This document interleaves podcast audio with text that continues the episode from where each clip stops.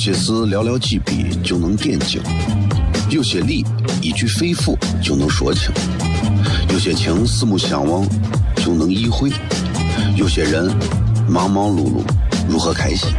每晚十九点，FM 一零一点一，最纯正的陕派脱口秀，笑声雷雨，荣耀回归，包你满意。那个你最熟悉的人和你最熟悉的事儿都在这儿，千万别错过了，因为你错过的不是节目，是世界。低调，低调，Come on，脱头像？什么是脱头像？我怎么会知道？我才三岁，拜托，我就知道一点。你应该听，笑声雷雨，哈哈哈哈！因为这就是歌头秀。还有，因为他是我爸爸，哈哈哈哈！好笑吧？这就对啦。节目吧。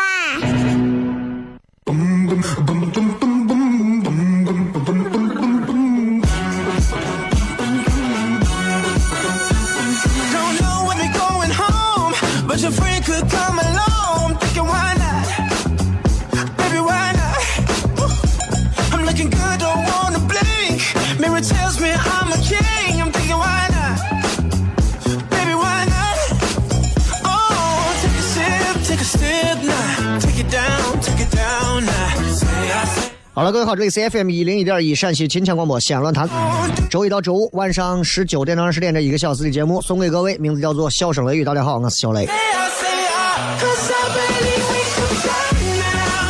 二月的第一天啊，注定了没有什么改变，真的。啊，很多人都说，哎呀，你想一想，还没有过年，但是你仔细想想，二零一八年一个月已经结束了，你还剩下十一个月。但是就因为没有过年，你总会觉得，嗯，还可以再蹭一蹭，对吧？想一想，真的，有时候想一想，正在开着好车、一般车和一就就就那样子的车的朋友，你想一想，你想一想，你这都弄了个啥嘛？对不对？用西安话来讲，好好的反思一下，你都弄了个啥嘛？现在这想结婚的，拼了命的扎堆的要结婚。找不下对象的，也不知道想找啥对象的，就在各种的喊叫。我觉得一个人很好，其实人都是这样，很容易陷入到自己的某一个胡同思维当中，然后享受在自己的迷思里面。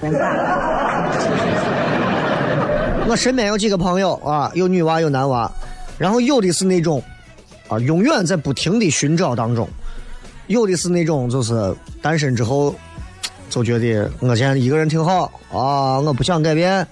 而且我觉得很多事情随缘，哎，说的自己很随缘心态，但实际上内心还不是那样的。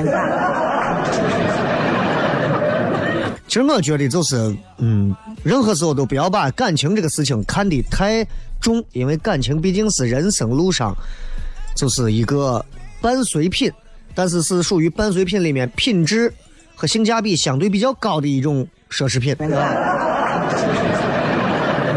但是问题就是，很多人把它当成是全部，甚至是所有，这个就不太好了。所以我觉得，不管是单身的朋友，还是说是一直想找没找到，不管你条件好还是条件差，其实我觉得你都应该反思一下啊！真的，你应该反思一下。其实不是谁找不到对象，就是真的是每个人如果都能把自己的这个择偶标准稍微降低一点，其实都是可以找到的。真的不要怪说是哎呀，有的女娃一说这个世界上男人都是这样啊！我这双眼睛早都看透了一切。你几个眼睛？你认识几个人嘛？你都看透了一切。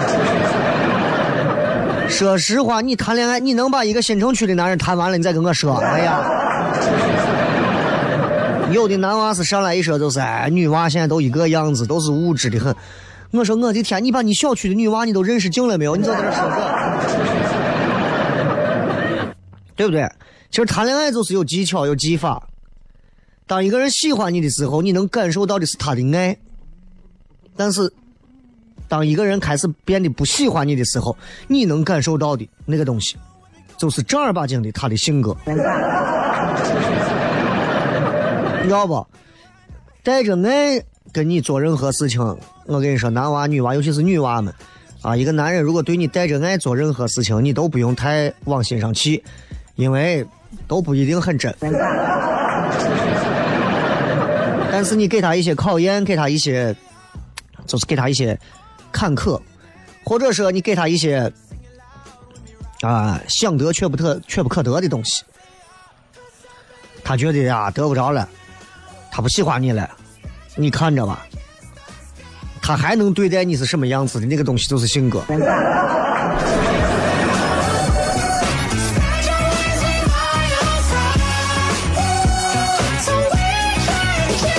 这个快过年了嘛，所以大家一定要记住啊，就是少喝酒，因为现在这个查酒驾查的非常严格，非常严格啊。嗯，什么唐延路的、曲江的、三环的，反正各个路段啊，你根本猜不透啊。交警们这个今天突然估计是摇骰子，擦擦擦擦擦擦，哎，局长你摇了，好，那咱们今天堵这个路段。所以你永远不要指望啊，你能够猜到交警今天会在哪个路段设卡去查酒驾，只能做到的就是你不要喝酒，喝了酒呢不要开车，你或者找代驾都可以，啊，甚至说你把车放那会儿你不开，打个车回去，对吧？啊，不要侥幸，不然的话你一旦要是被查出来，其实就很麻烦，很麻烦啊，多麻烦呢？你试一试，啊，试一试。这个今天的微博跟大家有一个互动话题，请问你今天最开心的一件事儿是什么？今天啊，今天你最开心的一件事儿想一想，today，啊，what a 啊，哎，你们好好想一想啊。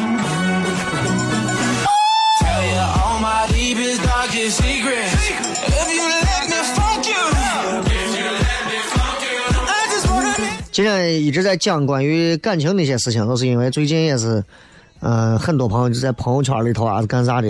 因为一到年底嘛，婚礼的很多，还有一个啥很多，年会。哎呀，各种各样的年会，我相信有很多朋友这段时间参加年会都快参加吐了啊！二零一八，我们 就是这样，知道吧？然后，呃，还是说回来，就是不管是年会还是啥会，反正我觉得，呃，很多朋友还是希望自己能够在情感世界里找到自己的另一半回想我曾经上中学、高中的时候，上大学的时候，班上那会儿都有很多对的情侣啊，所谓的班级情侣，你知道，就是学生娃那会儿有个情侣啥的呀，咦，班里其他同学一个个的都觉得，呀，俩人咋的？然后我记得那会儿毕业。班上有那么三对情侣，一块拍的照片三个男的就一块啊，男娃一块约说咱十年之后聚到一块再拍张照片三个女的呢也是很搞笑，因为高中生嘛，懂啥都是情窦初开那种啊，就互相拍着各自的肚子，说咱们十年后啊，照相的人数要翻一翻，看到吧？结果十年后呢，真的翻了一番。啊！十年后同学婚礼上都见到了，凑齐了拍了张照片，一数六对情侣，最后一数十二个人，真的翻了一翻。为啥？每个人都找的对象，生的娃。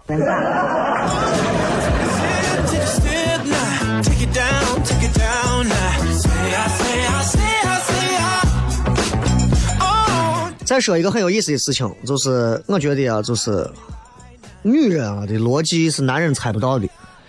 我媳妇儿买了件淘宝的衣服，然后。要退货，然后我衣服挺好的嘛，退啥？我媳妇过来认认真真对我说了一句话：记清楚，一件衣服如果在你媳妇身上穿不好看，它就不配称作好看的衣服，就得退了。Understand？他们回来之后继续跟各位小声语。有些事寥寥几笔就能点睛，有些理一句肺腑就能说清，有些情四目相望就能意会。有些人忙忙碌碌，如何开心？每晚十九点，FM 一零一点一，最纯正的陕派脱口秀，笑声雷雨，荣耀回归，包你满意。那个你最熟悉的人和你最熟悉的事儿都在这儿，千万别错过了，因为你错过的不是节目，是世界。低调，低调。脱头像？什么是脱头像？我怎么会知道？我才三岁，拜托，我就知道一点。你应该听，笑声雷雨，哈哈哈哈哈！因为这就是脱头秀，还有，因为他是我爸爸，哈哈哈哈！好笑吧？这就对啦。听节目吧。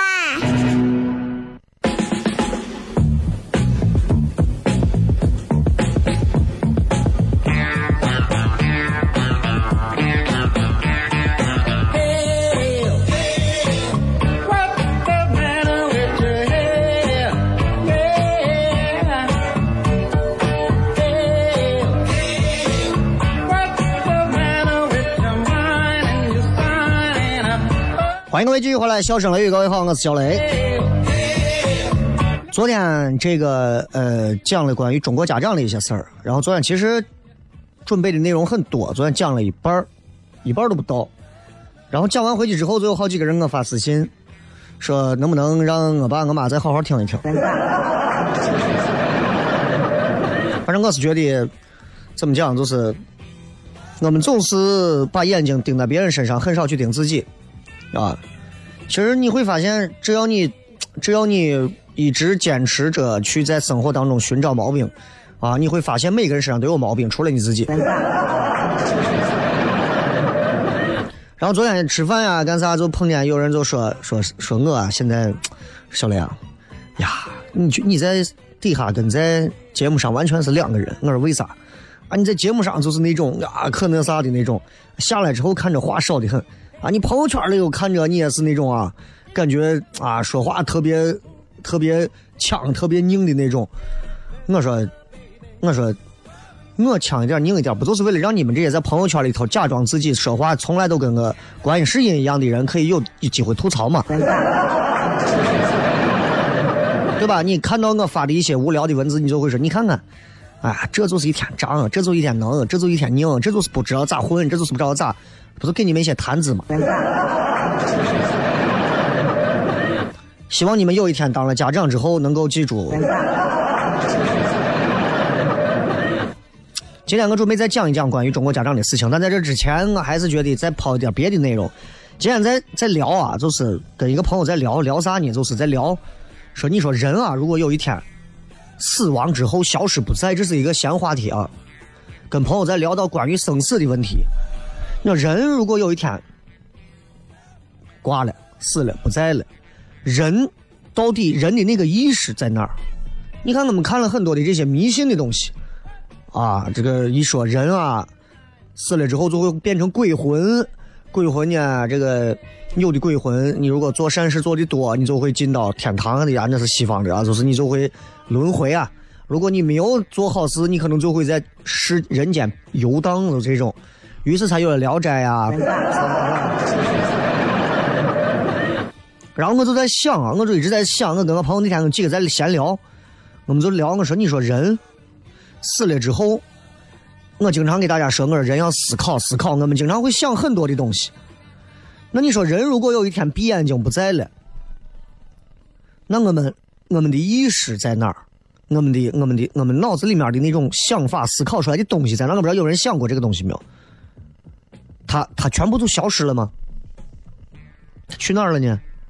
然后，然后反正就是在网上就在搜一些东西，然后看到一段话，我觉得还挺那啥的。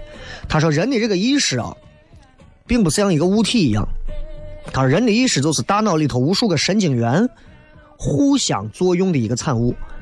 从微观上来看的话，就是就是你，就是无数个电子在原子核旁边运动的一种表现形式一样，你知道吧？就跟就跟就跟地球啊、月亮啊、太阳啊，谁绕着谁这样转是一样的。物理演化，这叫啊。意识呢？他说意识其实是一种啥？是一种功能，它并没有那么复杂的这种物质结构做基础啊。一旦没有了物质结构做基础，它就会丧失功能，就丧失。但是就是说，你会发现，人如果有一天一个人 dead，就好像是一个图书馆被烧毁了，或者是一台音响被砸毁了一样。图书馆里面的信息或者音响的功能永远被毁了，就像人民币如果被钱烧了之后，这一百块钱的价值也就没有了。就是这，他说死亡是啥？就是你感情、你的回忆和你控制身体的能力不可逆的被毁毁灭掉，全部被毁灭掉，就是这样。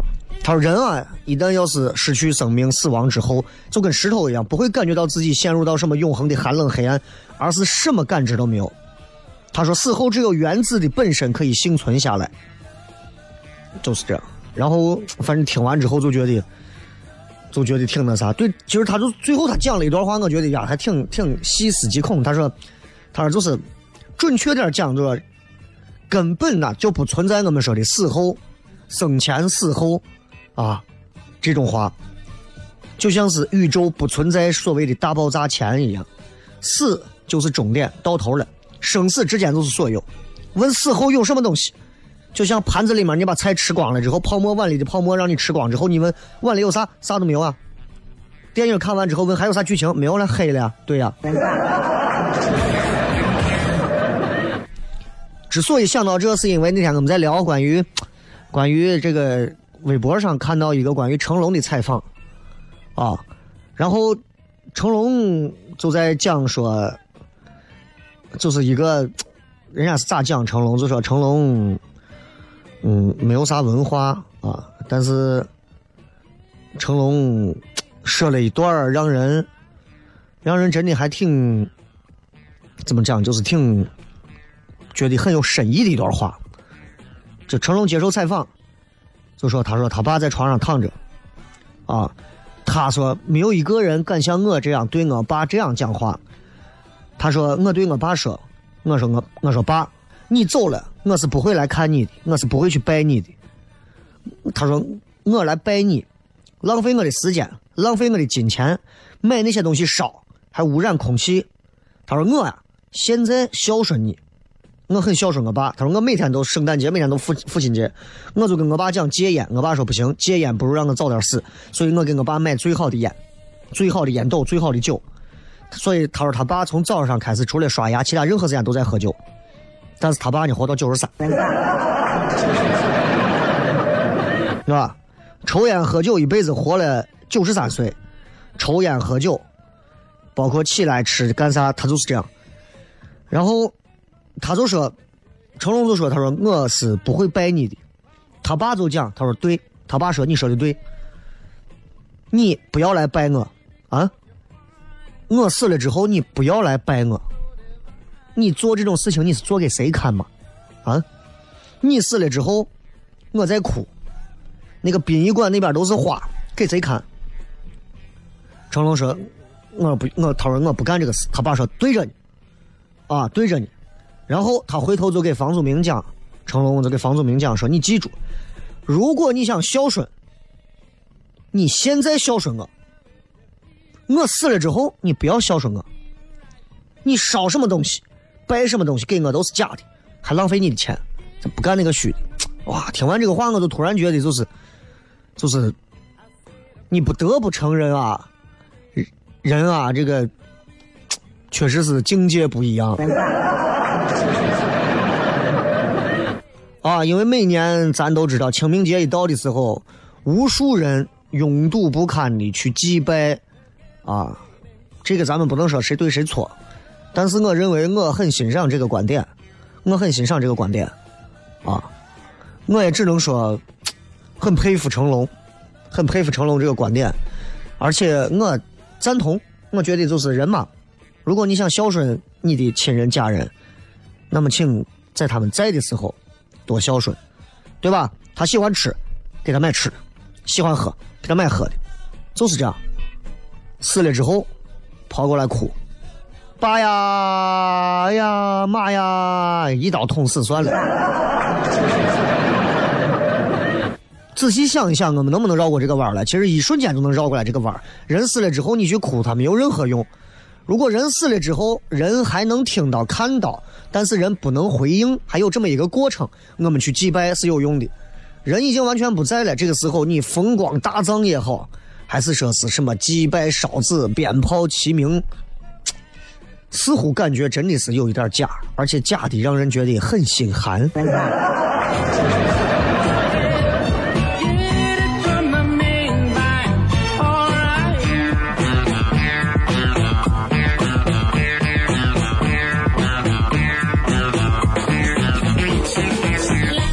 就是今天节目跟大家其实聊的也并不是要说这个，其实我是想 先聊一聊最近这两天聊的一些事情，我觉得还挺怎么讲，还挺那啥的，对吧？对吧？你你想一想，反正我我是觉得就是这个事情就是仁者见仁吧，啊，你们很多人都说，咦，那人嘛，不对不对，不在了，那肯定每年要祭拜嘛，这是一个孝顺啊，你有你的说法，但是我觉得我看完这个，我认为这个成龙讲的这个话是有道理的。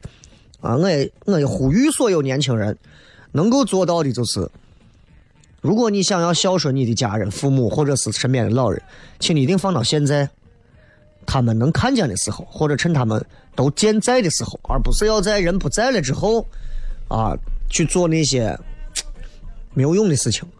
这就好像你谈了个恋爱，在的时候呢，你对人家不好；不在了呀，你每天在家叠纸鹤，告诉他，你知道我有多想你。不仅给人感觉很假，而且说实话有时候很恶心，你知道吗？这个。当然，我指的恶心指的是是那些对于老人不在或者啥不在了，啊，花钱然后是瞎折腾的那种，咱不鼓励这个，咱不鼓励这个啊，咱们一直鼓励的是环保、理性的去这个祭奠亲人。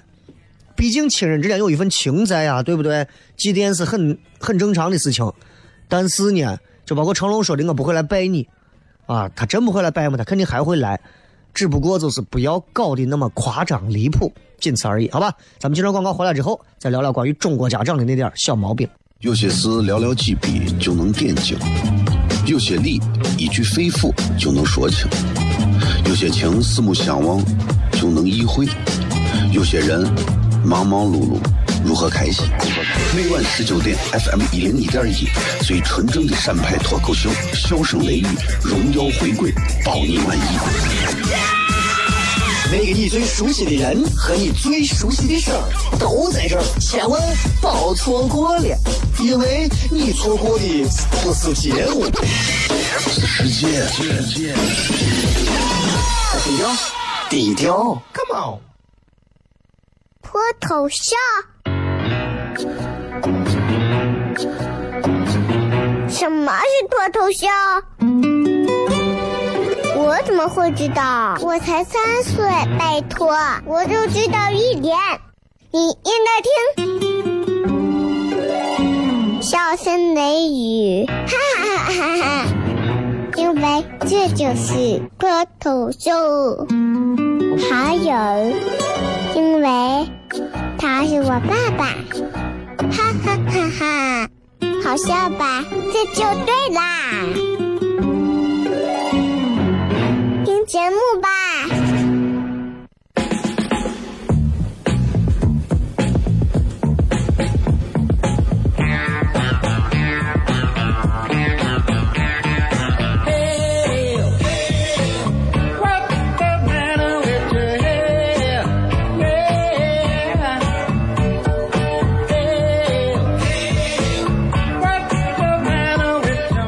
迎各位继续回来，笑声雷雨，各位好，我是小雷啊。其实聊完这些之后，就聊回到家长啊，聊回到家长。我觉得中国的家长总是有很多很奇怪的一些东西，就是你看，嗯，父母养育孩子，对吧？这是天性，就跟鸟一样，鸟也会喂小鸟，猫也是，猪也是，我觉得这个东西它不存在什么高不高尚的问题。那人为什么要养育那么久呢？你们想，因为人更高等一些，对吧？那人后代的数目更少，寿命更长，质量更重要，没有啥别的，对吧？一对夫妻只生一个好，那自然界里头，对吧？那随便我海马一生生出来几千个、几万个，对吧？海马要是弄计划生育，一对夫妻只生一万个好。对不对？然后你会发现有很多的家长经常借着养育自己的孩子，来患上一种自以为自己因此有某些功劳的一种妄想症。你们的父母有没有经常这样？尤其你妈经常会对你这么说：“啊，你小时候我对你这么好，早上给你起来做早饭，啊，你还整天不听话，对吧？”然后。你爸听见了，别的父母对娃可能比你还好，你这都叫有功劳了啊！那以后娃要是起的早，给你做早饭回报你，那你还要早起给他的这娃做早饭，那不是一个人不够分？对不对？父母有功劳，这个功劳是基于天性。如果这种天性不是在基因里头的话，那人可能也会变成出生就就能自己活，演变的过程当中也不需要父母。但这样的话，可能人类这种动物就不会那么高等了。但是父母就会把这种、这种 养育孩子的天性啊，还有社会压力底下不得不干的一些事儿，当成是每一对父母会认为自己莫大的功劳啊。我这辈子没有别的出息，就是把我娃培养出来。好意思嘛，对不对？那要是这么讲的话，你爸你妈把你养那么大，也是很大的出息啊。对不对？就他他他姥姥他姥爷啊，把你能养这么大，才有资格让你把你娃养的这么大，对不对？那养育过程当中收获到一些快乐，这就是回报了嘛？但很多父母就认为自己居功至伟，这真的不对，这个真的不对啊！就像你养个兔子，对吧？你养兔子，你你说有啥回报？为啥还这么多人愿意养？你想养人这个事情，当然养人是养娃，不是养二奶，养娃。可能未来还有一点额外的投资红利，对不对？所以比养兔子辛苦一点，那划得来嘛？对吧？至于未来孩子没有赡养你，那也是你没有孵化好这个项目，对不对？又不谁告诉你这个东西投资必赚的，对吧？哎，就很奇怪。还有就是，还有就是。嗯，就是很多父母啊，因为自己的这种安全感，包括是一些评价，就会去牺牲掉孩子的利益。这个话怎么讲呢？就是说，说，比方说，啊，呃，谁家有个亲戚，他家的这个小孩呢，每次来到，就我这个朋友就讲啊，说他家有个亲戚，亲戚家的娃每次一来他家，就得拿点东西走。说有一回趁他不注意。不在，然后呢，他爸就把他最喜欢的玩具送给那个小孩回来之后，娃也是不依不饶，你凭啥送啊？凭啥把我的玩具送给他？被父母责骂了一顿，不大气，常见吧？是不是经常发生这样的事情？啊，你的父母？为了自己在亲戚朋友面前保持良好的形象，就置你的利益，就是孩子的利益于不顾了。因为孩子嘛，对吧？就算他今天吃个亏，哎呀，过两天就忘了。也不知道为啥啊，对吧？就亲戚朋友之间，没准今后还有利益往来呀。娃嘛，给个玩具，给了就给了。不能啊，给人家一个小气的印象，对不对？在这个事儿上，真的，就真的有一点，你你老是不把孩子利益当回事儿，你想一想，有作为家长来说，你有一天老了，你成为孩子了，也不会有人把你的利益当回事儿。到那个时候，你再说你不孝顺，不孝顺晚了。还有，我记得昨天讲到那个博士生叫王猛的那个娃，啊。他最大的困扰，他就写下了万言书来痛斥他的父母从小到大对他的包办嘛。然后他的困扰就是从小生活在父母的那种强制的要求底下。啊，你想一个一个人从小的时候，慢慢的开始培养出他自己的独立人格，并且独立人格开始发芽，但是却被父母牢牢控制，这种感觉你说像坐牢不？对不对？选专业。你还小，哎，你不懂，你懂啥嘛？选个恋爱对象，你还小，那不行，让你被骗。选工作，你还小，你看得清吗？你娃啥能目光短浅，对吧？很多父母就喜欢把这些包办自己孩子所有的行为说成是啥？就是这就是爱，就这种爱，对吧？这太奇怪了吧？对吧？这就真的是把一个人弄成玩偶了啊！家就说一个人要控制另外一个人，本质上是对死亡的恐惧。人生啊，就一种可能。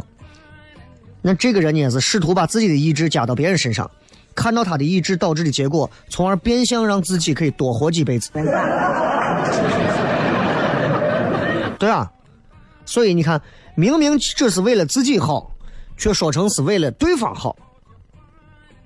有的父母就会问了：那如果孩子真的专业没有选好，对象没有挑好，怎么办？那我想问一下，你选的就一定是好的吗？你的圈子和你的见识能有多大，你就能有百分之一百的把握，保证你选的东西对娃的未来百利而无一害吗？马云都未必看得到未来几年的变化，你觉得你？你这是添乱呀，还是真的是爱？最重要的是，很多父母之所以会为了娃的将来，是因为啥？就就是因为娃将来发展不好，也会影响到自己的生活。归根结底，没有人给他养老。所以，每一对这样的父母，你们如果是这么做的，你们最好承认自己的想法。啊，其实为了娃的未来好，其实也是让自己能多受点益嘛。对吧？你不承认这一点，就有点自欺欺人了。最好的父母是啥？是给孩子悄悄的准备好垫子，而不是替他决定啥。就像你们现在玩的这个旅行青蛙一样，你们无法决定他的走向，你们只能替他准备好一切。该收割收割，该捡菜捡菜，给他买好最好的东西放到那儿，然后等他自己出去干啥，就是这样。啊，还有很多父母动不动就是你跟他一说。啊，说家庭条件也不怎么好，为什么要砸锅卖铁给孩子买房呀？很多家长是这样讲：不买房，娶不上媳妇儿。啊，那有了媳妇儿呢，不买房，亲家看不起。还有就是不买房，亲戚朋友看不起。所以砸锅卖铁是为啥？当然是为了给社会有一种社会认同感嘛，对吧？生了个儿子。没有能力给买房，虽然不是什么天经地义，但是就跟人家买了轿车，你骑个，对吧？自行车哪怕是捷安特呢，丢脸嘛，丢脸嘛。所以你看，为了脸面，再不愿意也得买啊。中国人有多少人最后死在面子上，对吧？详情《超级演说家》第二季我。但这个行为里头有个配套的点，就是他们之后的相处。就很难不对子女进行道德绑架了。为啥？因为每吃一口咸菜，就能想到我对娃的付出。天长日久，怎么可能没有道德绑架？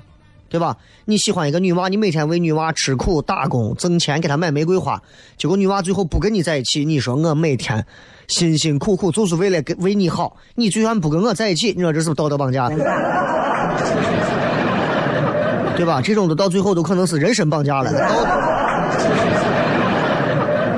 所以很多家长，你们自己反省一下，为了自己就是为了自己，顺便为了孩子，结果却错把自己的行为当成是一种投资，强行把自己的意志要活到娃的身上，真的挺可怜，真的挺可怜。所以最后就讲成讲说，就是嗯希望都大家能认清人这种生物骨子里隐藏的最深的动机，父母对孩子。不要扯高尚，切记，父母所有的父母对孩子不要张嘴闭嘴的扯高尚，因为第一性不可能是高尚。很多父母从小教娃诚实，要有信仰，要正直，要善良，但是在自己的人际交往里头呢，全是狡诈、欺骗、算计，都是这样。所以说想想，中国娃挺可怜，从小教育出来要做一个道德高尚的人，但是教你的人呢，并不高尚。所以说嘛，成熟就是因地制宜，说一套做一套。很多父母拿实际行动，其实是在闪脸。咱们回来再骗。有些事寥寥几笔就能点睛，有些理一句肺腑就能说清，有些情四目相望就能意会，有些人忙忙碌碌如何开心？每晚十九点，FM 一零一点一，最纯正的陕派脱口秀，笑声雷雨，荣耀回归，包你满意。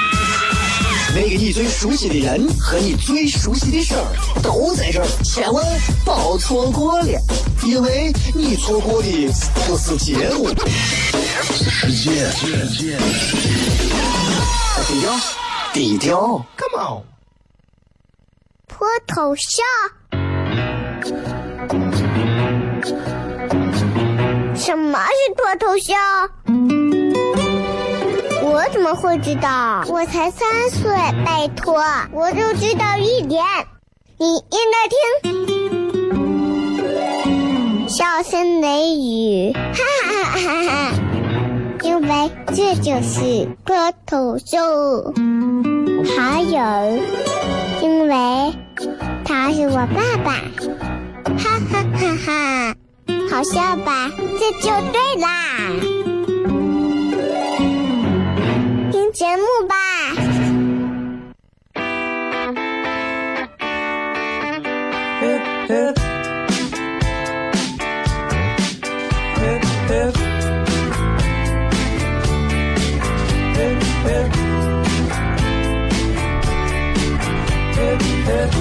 欢迎各位继续回来，笑声雷雨，各位好，我是小雷。总结一下今天和昨天这个关于讲到中国家长身上的一些毛病的问题，其实就是我想说，就是。很多家长总是给孩子在孩子的面前冠以自己的高尚、高大上啊。其实，我觉得很多父母辛苦的在用实际行动去证明自己这么干的必要性和正确性，但实际上是说一套做一套。为啥他们会这么做？因为你把别人都教育的高尚了，你才有机可乘。大家都防着彼此，你就没有便宜可占了。你把所有人都教育的高大上，结果你是一个小人啊，阴险狡诈，你才有机会去做小人该做的事情。所有人都被你教育出来是小人，都要防着别人，你还有机会吗？从某个角度来讲，这就是教育的真谛。我跟你说。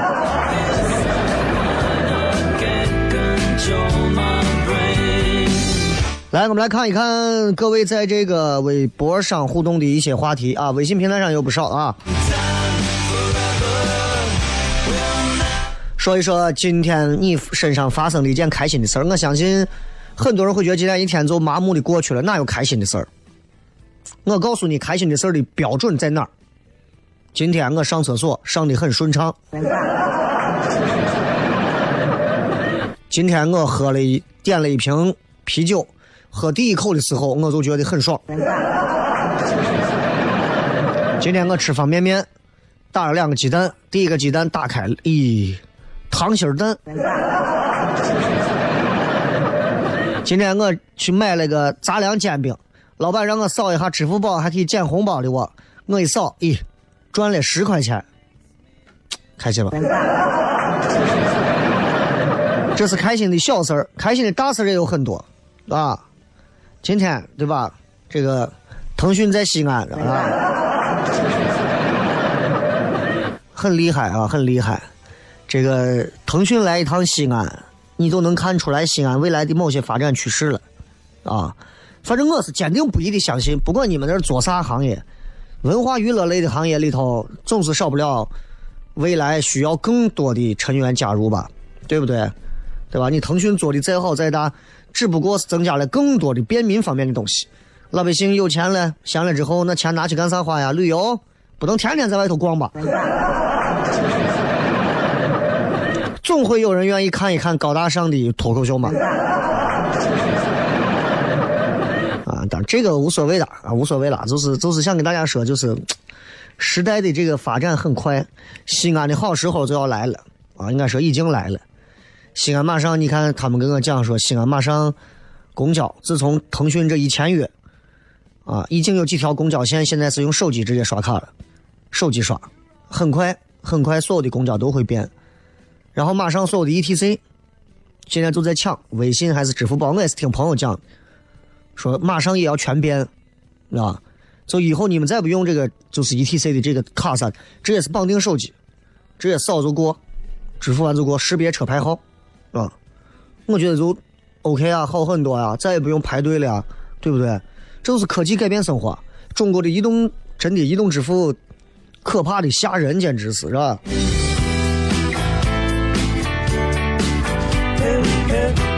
咖啡说今天最开心的就是今天捡钱了。嗯，值得开心。这个都市娘说吃到了一家用泡椒炒的土豆丝啊，特别下饭。你也可以做嘛，这个不难啊。啊，北火说平淡无奇的生活，今天换了个工作，工资更高更轻松，大家都在挽留我，心里有些纠结，不知道这个决定是对是错。大家挽留你是大家不想让你挣那么多的钱，你还不懂。老头说：“待在北京半年多，回到西安第一天，这会儿滴滴司机放的是笑声雷雨，开心成马了。我今天还发个朋友圈，我说我说最近一直在听这个德云社的这个张云雷唱的《探清水河》，小伙用了一种吉他弹唱的形式唱，我还觉得呀挺好听。然后就那么一瞬间会觉得呀，在北京生活那个感觉也挺好。啊，这段时间我一直在听。”然后拿吉他弹出来那种感觉，跟郭德纲唱的还不一样。你们可以搜一搜，啊，他最近才唱了一个高清的一个版本的，在现场，小伙长得还挺帅啊，歌这个这个这个唱的又好听啊，嗯北京小曲儿啊，这出来就是北京味儿，你就觉得这种小曲子出来以后，感觉就真的好听。北京小曲儿啊，你跟东边人转不一样，那陕西也没有正儿八经什么，陕北有一些所谓的什么小曲儿啥的，你说关中有啥小曲儿？就北京那种感觉。桃叶儿尖上尖，柳叶儿那遮满了天。在其位的这个明啊公，细听我来言呐，此事儿哎，北京味道十足。啊，就觉得就觉得这真的有时候啊，你会发现你讲脱口秀永远不会让你这么享受，一遍一遍的去听一个人的段子，但是你听到一些小曲儿，听到一些歌。那种音乐的感觉，音乐的魅力，真的是这样。我媳妇最近疯了，我媳妇最近疯了。我媳妇，你最近在敢唱《探情人河》，我就打死你！情不自禁，晚上玩游戏的时候，正在玩耳机戴吃鸡，你这边就开始哼了。然后队友那边说：“你干啥？”我说：“没有了。”太阳落了山，秋虫儿闹声。年纪大了。这个榴莲说搞了一场小型的健康宣讲宣教讲座，这个就很开心嘛？你是卖了钱了？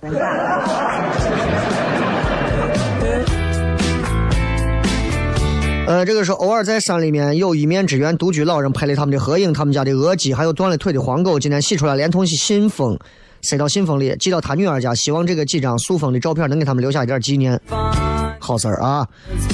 呃，Orange 今天今日份最开心的就是可以听到雷哥的广播，终于等到了今日的这条微博。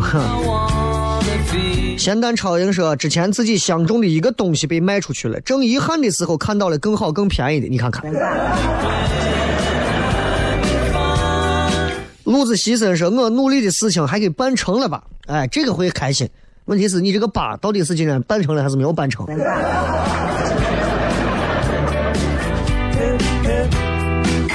还有就是李红说约了个妹子明天吃饭看电影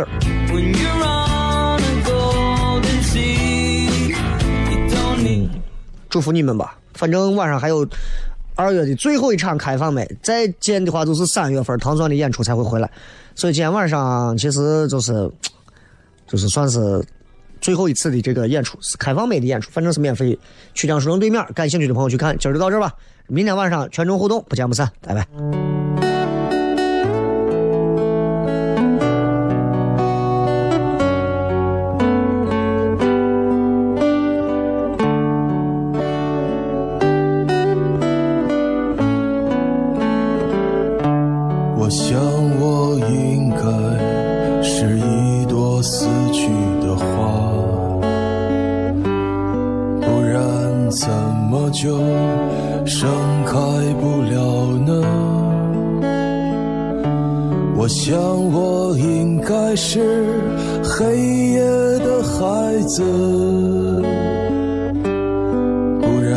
怎么就那么害怕阳光？我渴望是一只孤独飞翔的蜻蜓，在美丽的花丛中自由地穿行。我多么希望自己是一只萤火虫，在每一个夜晚都会有光明。是不是所有的麻雀都会在冬天里死去？是不是所有的人们都在金钱里丧失着良知？是不是只有穷苦的孩子才能唱出最美的歌？是不是只有漂泊的人们才懂得生活的苦涩？是不是所有的麻雀都会在冬天里死去？是不是所有的人们都在金钱里丧失着良知？